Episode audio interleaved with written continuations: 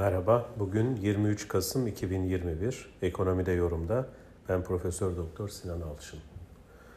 Ee, bugün e, gerçekten özellikle Türk lirasındaki değer kaybı açısından e, tarihi bir gün yaşıyoruz. E, dolar karşısında an itibariyle %13'lük bir değer kaybı yaşıyor Türk lirası ve 12 lira 86 kuruşa kadar 1 dolar çıkmış durumda. Euro da 14 lira 47 kuruş seviyesinde.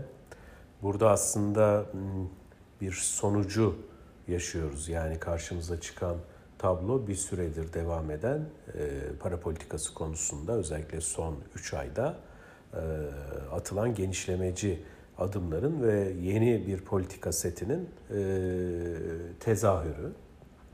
Tabii e, Türk lirasındaki değer kaybı 3 aydır yoğunluklu olarak devam ediyor. Fakat özellikle son iki haftada e, ciddi bir artış trendi yaşadı. Geçtiğimiz hafta boyunda %12'lik e, bir artış vardı dolarda Türk lirası karşısında. E, şimdi bugün sadece bir günde bu artışı gördük. Burada bahsedilen rakamlar yani sabahki kur seviyesiyle karşılaştırdığımızda buradaki artış seviyeleri kolay kolay herhangi bir gelişmekte olan ülkede de ortaya çıkabilecek e, düzeyler değil.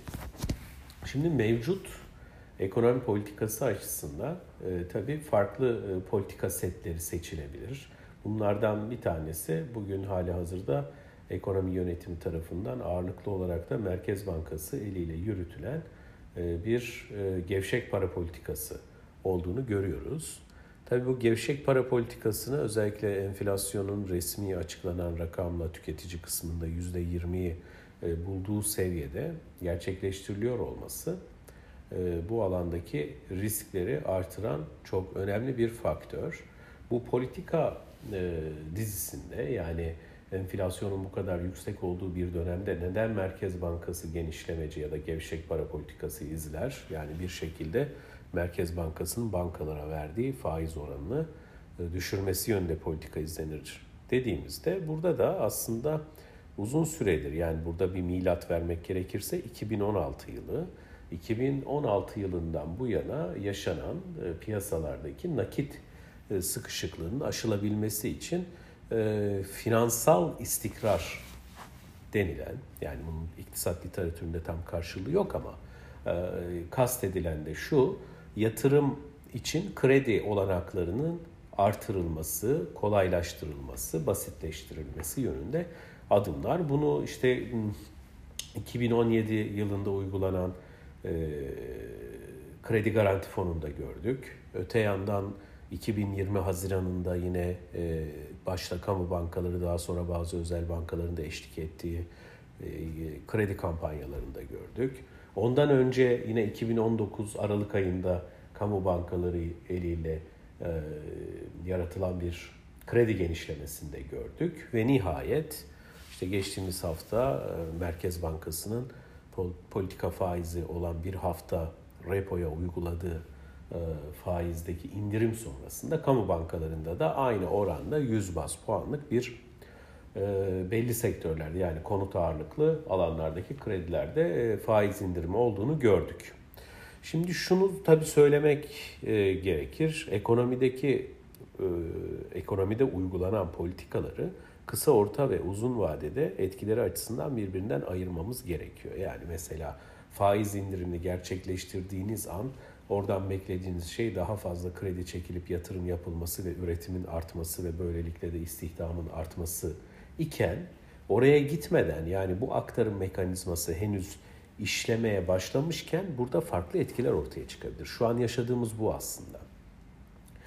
Yani bir yönüyle piyasa aslında e, mevcut politikaları e, dışlamış oluyor. Yani e, mevcut politika ekseni içerisinde düşündüğümüzde öngörü şu, Türk lirası belli bir ölçüde değersizleşecek. Dolayısıyla Türkiye'de üretilen mal ve hizmetler yabancılar açısından ucuz hale gelecek. İçerideki enflasyon dışarıya yansıtılmamış olacak.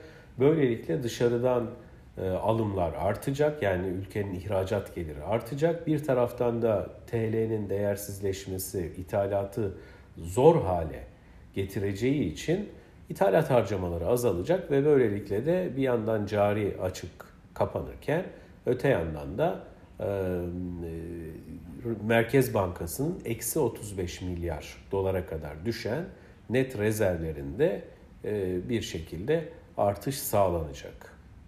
Tabii bütün bunlar bir amaç e, etrafında konumlanıyor bu politikalar. O da istihdamın artırılması. Çünkü e, hani en ileri tarihli 2023 Haziran diyelim ama birçok tahminler 2022 yılı içerisinde bir erken genel seçimin olabileceği yönünde. Dolayısıyla böylesi bir ortamda şöyle düşünelim. Ee, seçime giriyor, güre giren bir parti olsanız, iktidar partisi veya koalisyonu olsanız insanlara hayat pahalılığı mı verirsiniz, işsizlik mi verirsiniz? Tabii ki bu ikisi arasında bir tercihte bulunmak gerektiğinde hayat pahalılığını verebilirsiniz. Çünkü hayat pahalılığını yönetmek bir yönüyle daha kolaydır. Çünkü e, burada özellikle asimetrik bilgi dediğimiz süreç işler ekonomik aktörler arasında.